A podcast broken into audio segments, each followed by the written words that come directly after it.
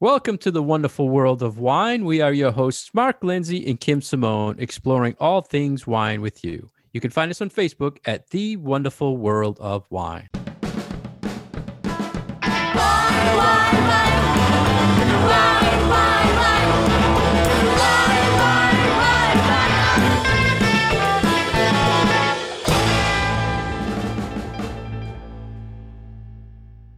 Hello again, everybody, and welcome to the wonderful world of wine. We are your hosts, Mark and Kim. Happy New Year, Kim. Happy New Year, Mark. Good to And talk to you again. Good to talk to you again. And uh, Happy New Year to all our listeners. This is our first show in 2021, Kim. Do you believe it? 2021. Wow. So glad that that year is over.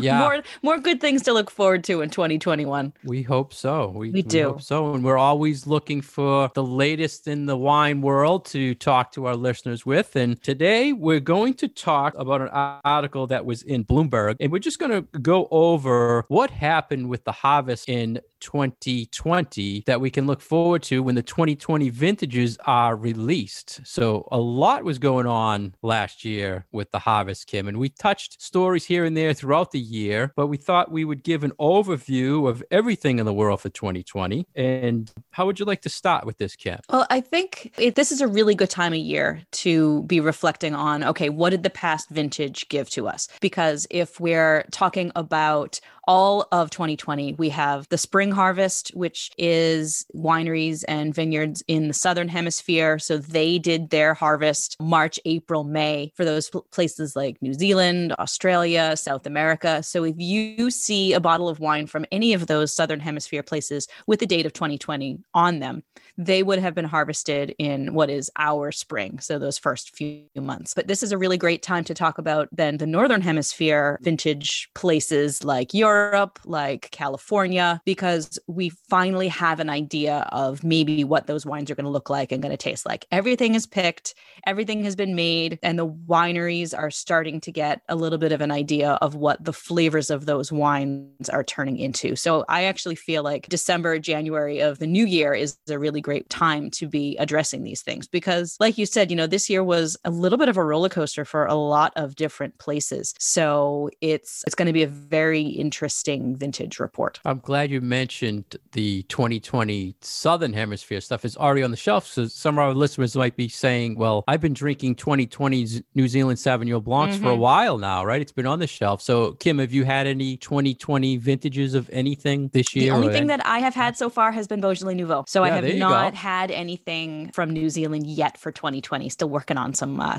some 2019s, which is still holding up great. You know, those are not old wines yet. So there's plenty out there for people to experience as they're waiting for those 2020s to come out. And we talked about Beaujolais Nouveau in the past, Kim. And so our listeners probably say, wait a minute, France, Beaujolais Nouveau, that is not Southern Hemisphere. Why was that released already? And why are we waiting for the others? Right. So it's this that's a unique 2020 release that comes out very early. Right. As I like to tell people, those um, that bottle of uh, 2020 Beaujolais Nouveau that is released the week before Thanksgiving, eight weeks before, that was literally still a grape on Yeah. a vine.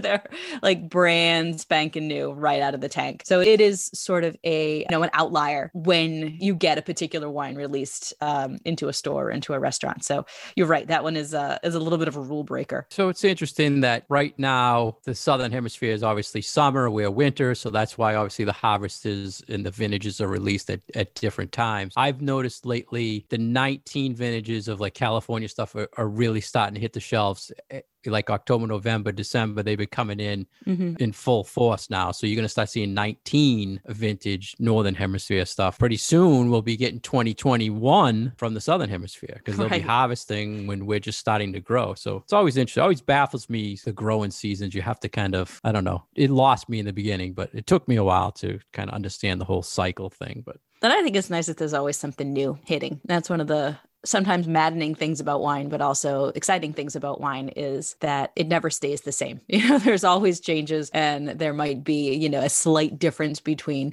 one vintage and another. And uh, you can be sad when your favorite vintage is gone, um, but there's always something new to look forward to. Yeah. So this Bloomberg report covered all the areas. It had a lot of highlights, and I thought it was interesting, Kim. They didn't really mention a lot about the pandemic affecting the harvests. Right. It Did was more of a that? traditional. It's, it's, yeah, it was more of right. a traditional harvest report. Like this was, you know, more the impacts of of weather on the particular on the quality and the quantity of the grapes, but not so much the um, the human element that COVID has disrupted as far as being able to manage the vines and harvest and all that stuff that people are required for. So they started out with the US talking California and Oregon and the big thing affecting harvest, of course, was the big fires that happened this year again, right? Which uh, you know the smoke that we mentioned uh, so they're really worried about what was going on and i think him what we learned is a lot of the harvests had already taken place unless something happened where the wineries unfortunately burnt down that would affect their harvest because they can't produce what they grew. Right. So california unfortunately was hit by two massive wildfires at different times during the harvest season. So they had some in august and then they had those terrible ones that hit at the very end of September into October. So it was kind of a double whammy because there were some wineries who the fires might have been close to them in August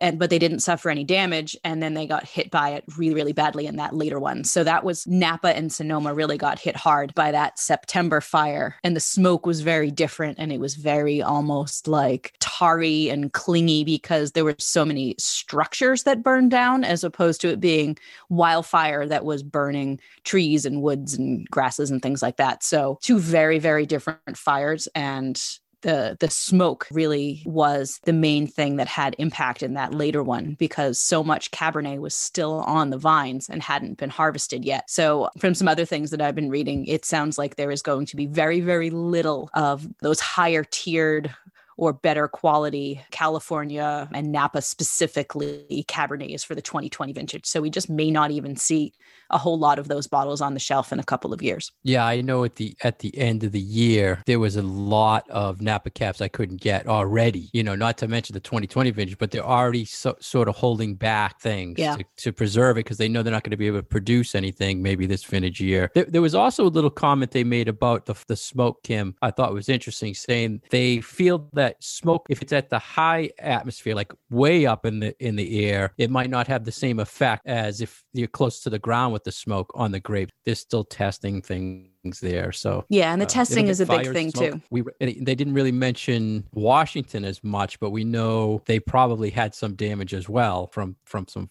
from fire and smoke. But uh, they didn't really mention in this that I saw, unless you did. No, it was mostly focusing on California. So I know, like you just said, Washington did have some damage, Oregon as well, but it may have been what you um, pointed out that it, it could have been smoke in that that upper upper atmosphere range that didn't have as much of an impact, and that was that from those earlier fires. So hopefully, Oregon and Washington will be fine. And Luckily, not a lot of white wine production has been affected because of all of these fires. What will impact the quality and the quantity of the whites for this year was just the heat waves that were running through California. It was so hot throughout so much of the season that that most likely will have an impact on on the flavor of a lot of the whites. So you can probably look out for heavier, maybe higher alcohol, more riper flavors in your whites. There aren't going to be as many of those light, bright, crisp uh, whites, but we don't tend to get a lot of those out of California anyway. So that's what you can look for for the California 2020s.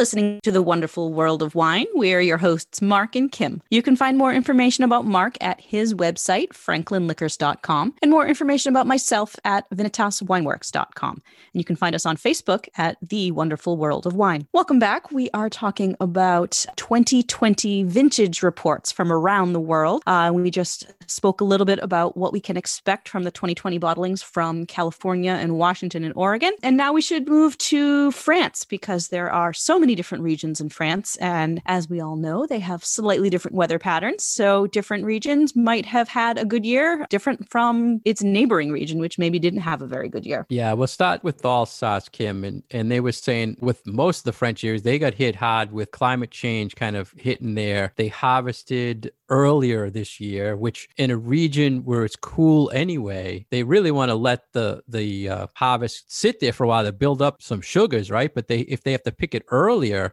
a lot of times they're not getting that alcohol that they need out of the fruit. So I think they also mentioned of Alsace Kim that they had an all-time low in sales coming into this vintage year. So now they're concerned that their sales are going to even get worse because they won't have any product to sell. Mm-hmm. But it, it did sound like it was a, a promising vintage out of Alsace. Uh, when they have, they tend to have um, very low precipitation in this area. It tends to be one of the drier regions of France. So when they have a slightly warmer vintage, they tend to have kind of rounder, slightly more luscious wines. So I think it sounds like the quality of the wines from Alsace for 2020 are going to be quite good. And it's just a matter of is there uh, enough of a market for them and who's going to be buying them and can they sell them? So hopefully, and this looks promising for me. So I'm going to keep Alsace 2020 on my radar, uh, especially for the reds. Uh, there was mentioned that the Pinot Noirs are going to be very, very good from this vintage. So I am looking forward to that. Yeah, they were saying juicy, rich Pinot Noir, yeah. which is a different style style. Usually it's more acidic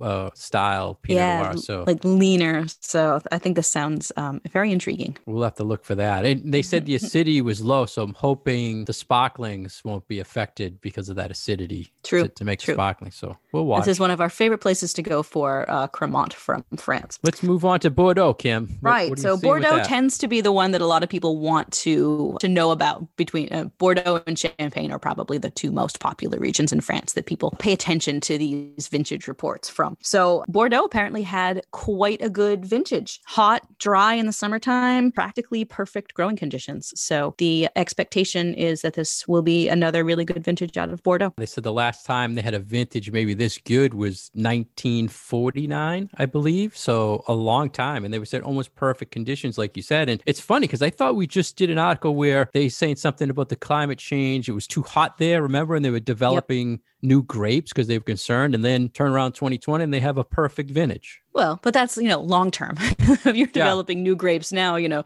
those aren't going to make it into the bottle for a decade, maybe more. But there are so I feel like every couple of years we we get this information out of Bordeaux that it's like vintage of the century hasn't been as good of a vintage in, you know, 40 years and blah blah blah. Like we heard that in 2000 and 05 and 2010. So 2020 is going to be another one. So some more things to yeah. stock away in my wine cellar because I've been drinking my 2010s.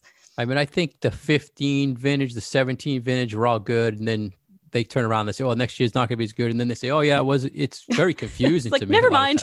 yeah, I won't worry if they if they kind of. I feel like a lot of times sales use that to pressure you to to buy into a certain vintage. Yeah.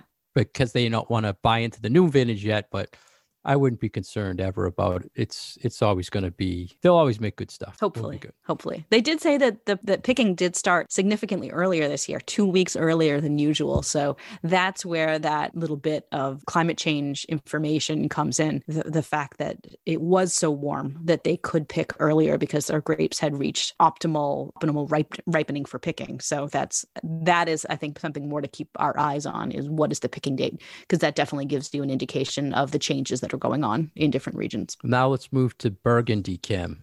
Another hot French area. I mean, hot as far as trending wines. Everybody wants Burgundy and they want to know what's going on with the vintage so they can buy into them. Uh, they're saying once again, third year in a row was hot and dry. Mm-hmm. Another uh, another area that had some some he- really terrible heat waves over the summer. So it sounds like there was maybe not as much quantity that we'll see coming out of the 2020s from Burgundy, but that the quality will be will definitely be right there. Well, the the reason that to me is because these producers have been making wines for hundreds of years, most of them, and they know what to do. No matter what what the crop they're getting, they know what to do. So right. they'll be putting out, like you say, good stuff. Yeah, that's the benefit of one of these regions where not only ha- is the winemaking tradition pretty consistent from year in year out, but that a lot of these grape growing families and winemaking families keep that knowledge within either within the family or pass it down to their new workers, and they do have that institutional knowledge where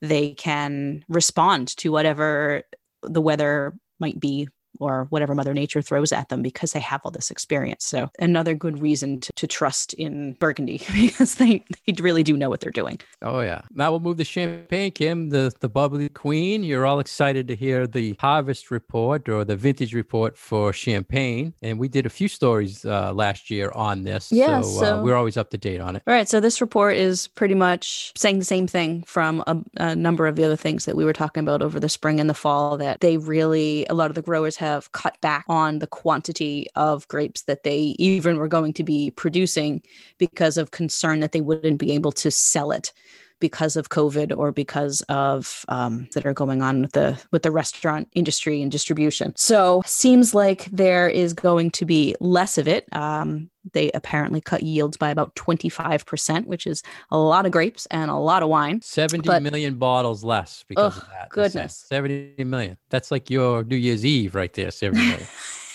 that's that's a huge I wish. Not when it's only me though. Imagine the economic impact on that, producing 70 million less bottles and put it out into the world. I mean, that's going to hurt. Yeah, it's massive. It's massive. But another one where the quality will be really good. And the, you know, I think the hard thing for consumers of champagne is so much of what we drink is blends and it does not have a vintage designation on it. So, really, what a lot of champagne makers and champagne growers are trying to do is m- produce a consistent style from vintage to vintage. So, as long as they have enough that they can make their their house styles and enough of their their bottles and and set aside some for those vintage designated wines, which tend to be they're more expensive and they're better ones. It'll the the quality should still be what people expect um, out of champagne. So that's a bright light anyway. Yeah, you won't notice a difference when you taste it. Unfortunately, No. the people there know what, what happened and the losses they took. So now let's move on to Loire Valley, Kim, which is a region we really don't hit on too much in the show, which is a shame because we both love the wines from there. And again, they had uh, early harvests here. That's sort of the the trend for I think all of France and maybe all of Europe is that picking is happening earlier and that is all because of the the changes to the climate. So it might be warmer years, some might be cooler than others, but consistently we are seeing this move towards earlier picking um, that really started about you know 20 25 years ago. So that's that's the story here in the loire. But another one that has had a few years of good vintages. Um, i've had some really stunning wines from 2019 and hope hopefully 2020 will uh, will be just as good from the loire valley. And because they're a little further north, Kim, it's saying that they're actually benefiting a little from global warming because now their grapes get to develop a little bit more, ripen better and faster than in the past, which is good. So they're actually benefiting from things the other people are hurting from. Yeah, but I think that's the that's what we see in Bordeaux too. I mean, that's the reason why Bordeaux has been having all of these stellar vintages. We've got you know eight vintages out of the last twenty that they're saying is vintage of the century, because they're always right on that cusp of is it too cold to make really delicious wine? So if you have just that extra little bit of you know temperature going up you you cross the line into all of a sudden being able to produce fully ripe really delicious juice. So yeah i think the loire valley is kind of in the same boat as bordeaux. It's like they've just been pushed over so that the the grapes can fully ripen and develop more of these ripe flavors and and produce more um, dare i say delicious wines. Now let's move south again in France, Kim, the Rhone Valley. And they were very happy with the harvest in 2020. yep so same story and i don't drink a lot of rhone wines these days do you No, no. And then honestly, they're not selling like they used to. Uh, yeah, I wish there were more because I there mean, there are great really some great values. Rooms. Yeah, and they're great values. You can get, you know, 10 $12 bottles that represent the region very well, but it, it's just a popularity thing. It's not real popular right now. Yeah, too bad. So I'm sure it'll come back. 2020 vintage should be a great vintage. They had uh, some heat, but they had cool summer nights, so that balanced out the acidity on the grapes. So they're looking forward to producing some good wines for 2020. Excellent. Anything else on France, Kim, or can we move to Italy? I think we should move to Italy. All right. Italy, they're saying the quality is good, but the quantity is a little down, especially maybe in the Franciacorta sparkling region, which I'm pretty sad about because I thought Franciacorta was starting to kind of have a movement over Mhm. Prosecco. And um, now this might hurt them a little because they might not have as much product on the shelf. They mentioned some other regions, Kim. They mentioned what uh, Chianti Classico region. They're pretty happy with that. Yep. So good, Uh, uh, good year for Chianti Classico. It's like another good year for those quality proseccos that people are always looking for. Not as hot generally um, in many places in Italy that we had been seeing in France. So it did seem to be a little more of a stable vintage in northern Italy than we were seeing uh, over the mountains in France. So some good consistency, mild, and that produces uh, produces really good grapes. So the most popular Italian wines for our listeners will be okay, like the Chiantis, the Proseccos. You don't have to worry; everything's still going to be the same. Even though Exactly. So 2020 will be goodbyes. most of the stuff we heard from there, they were hurt by was the shutdowns due to to COVID. They had Right. harvest issues because of labor. They couldn't bring help in, but the harvest was still vintage was still good. So Yep. now let's move to Spain, Kim, where you should have been Ugh. This year, Yeah. but could not travel. Thanks, COVID. Yeah. So what did you miss on the harvest, Kim, in Spain? So looks like I missed a lot of rain. good, good. yeah. So um, a lot of regions of Spain were showing um, a particularly rainy vintage, and rain really is is not good because it waters down the grapes and it can keep grape development from happening if it occurs at different times during during the growing season. So um, I think the from what this article is saying is that quality is going to be very variable across the country. So we can't really say, oh, the wines of Spain in 2020 are going to be like this or they're going to be like this because different regions really had very different experiences. So there were some places like Rias Baixas, which is uh, in the northwestern corner, like just north of Portugal, where just like in Italy, they were having issues with finding enough people to pick the grapes. So that is, you know, less the vintage and more of a human labor issue. So I think we're going to see some of those issues uh, creep up in other regions of Spain as well. But some places had had a lot of drought. Other places again had, had too much rain. So uh, very variable across the country. Yeah, they're saying the cava producing areas had a lot of rain, so they heard a lot of the grapes with mildew. So that might be some cava production issues for 2020 from them, but we'll see. Let's move on to Portugal, which you mentioned, a little near Spain, right? A little south there, connected. They also, because of Corona, had a little change of tradition there, Kim, which I thought was interesting. Yeah, so no uh no stomping on the grapes to make wine this vintage. Uh trying to be a little more paying attention to hygiene and Yeah, people it's fun. contact with your wine. Yeah, it's funny. It wasn't because of their feet touching the grape; it was because of you touching the person, holding on to them. As you you got to hold on to each other and like the dancing in the troughs and all that. So, So, yeah, you know, yeah. they wanted to keep the workers socially distant from each other and uh and dancing on uh on grapes to crush them wasn't No- part of the equation this year. No worry about the dirty feet, just the dirty guy next to you. Just So, just a person breathing on you while he's singing. But Portugal did seem to have also another very very hot summer. So some of the grapes even got to the point where they were dried out and raisinated on the vines themselves, which makes it a little bit uh, more difficult to make wine. But this is um, an issue that we've been seeing in Portugal for the last few vintages. is It's just some areas are just getting so hot that a lot of the grapes are unpickable. and last, Kim, we want to talk about Germany, which typically is a cool climate region. But once again, global warming kicked in there in Germany in the, the harvest this year. hmm And it did seem to be such a nice vintage in Germany that the uh, quantity of grapes really went up. So it was supposed to be a particularly large harvest out of Germany this year. And because it was so warm, like, you know, we were talking with um, acidity tends to go down when you have warmer vintages. So you have rounder, kind of lusher styles of wine. And especially in these relatively cool regions. I mean, Germany is way up north and tends to be right on the line of where you can grow grapes and where you can't grow grapes. So when you have just that little change in temperature, it really can change the style of what you expect to get from these uh, from these regions. So expect uh, kind of rounder wines, but still with that nice acidity that they generally have. But a lot of that has to do with Riesling, and Riesling almost always will have that sort of zingy acidity. So Hooray for Riesling. Uh, we covered a lot of the world on the vintage reports this year, Kim. And one of the things I wanted to ask you do you get the vintage charts every year when they come out? Like they just released the 2020 vintage chart so you can kind of reference all the past vintages and everything about rating them. Do you yeah. use did you get them at all? I'll look them up and I'll print them out so yeah. that I'll have them. Well, hand, was, yeah, they are pretty they are pretty handy it was like this year was the first time I noticed like the 2020 charts, the vintages they cover are only usually 18. Like Robert Parker covers up to 2019 vintage. The Wine Spectator covers 17 in the northern hemisphere, and and the Wine Enthusiast covers 18 in the northern hemisphere.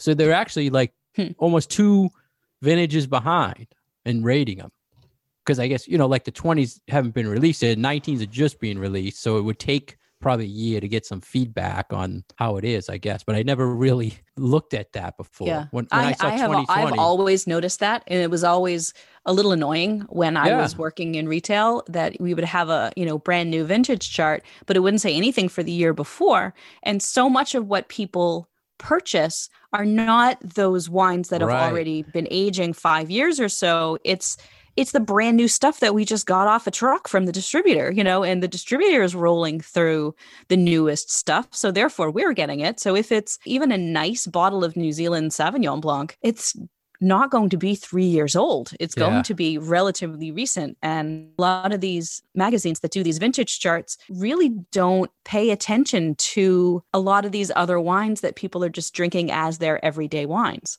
So if it's something, you know, a less expensive, you know, maybe it's a $15 Rioja that doesn't really need a lot of age on it and is just come into the store, the, you're not going to be able to find that stuff on a vintage chart once it first comes out. So that's a little frustrating, I think, for, you know, that's those exactly where I was hoping you were going. to you sell the wines. I was hoping you were going to say that exact thing, Kim, because you knew my year, frustration I don't yeah. know if you knew that. Yeah. Well, it's funny because I printed out of year thinking, okay, customer's going to ask me what's what was the vintage like in Napa or Sonoma. And I'm going to have the chart because I want to know exactly what it's rated or whatever. But it really doesn't matter because most of that stuff is probably, like you said, the, a lot of stuff's not rated yet, number one, or yeah. there's none of that vintage left in the store by the time they're asking the question. So, so yeah. those charts to me, I used to print it out, put it in my wallet, and I never even used the thing.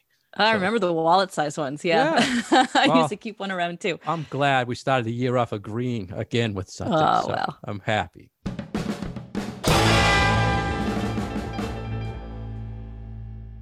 Thank you for listening today to The Wonderful World of Wine. We've been your hosts, Kim Simone and Mark Lindsay.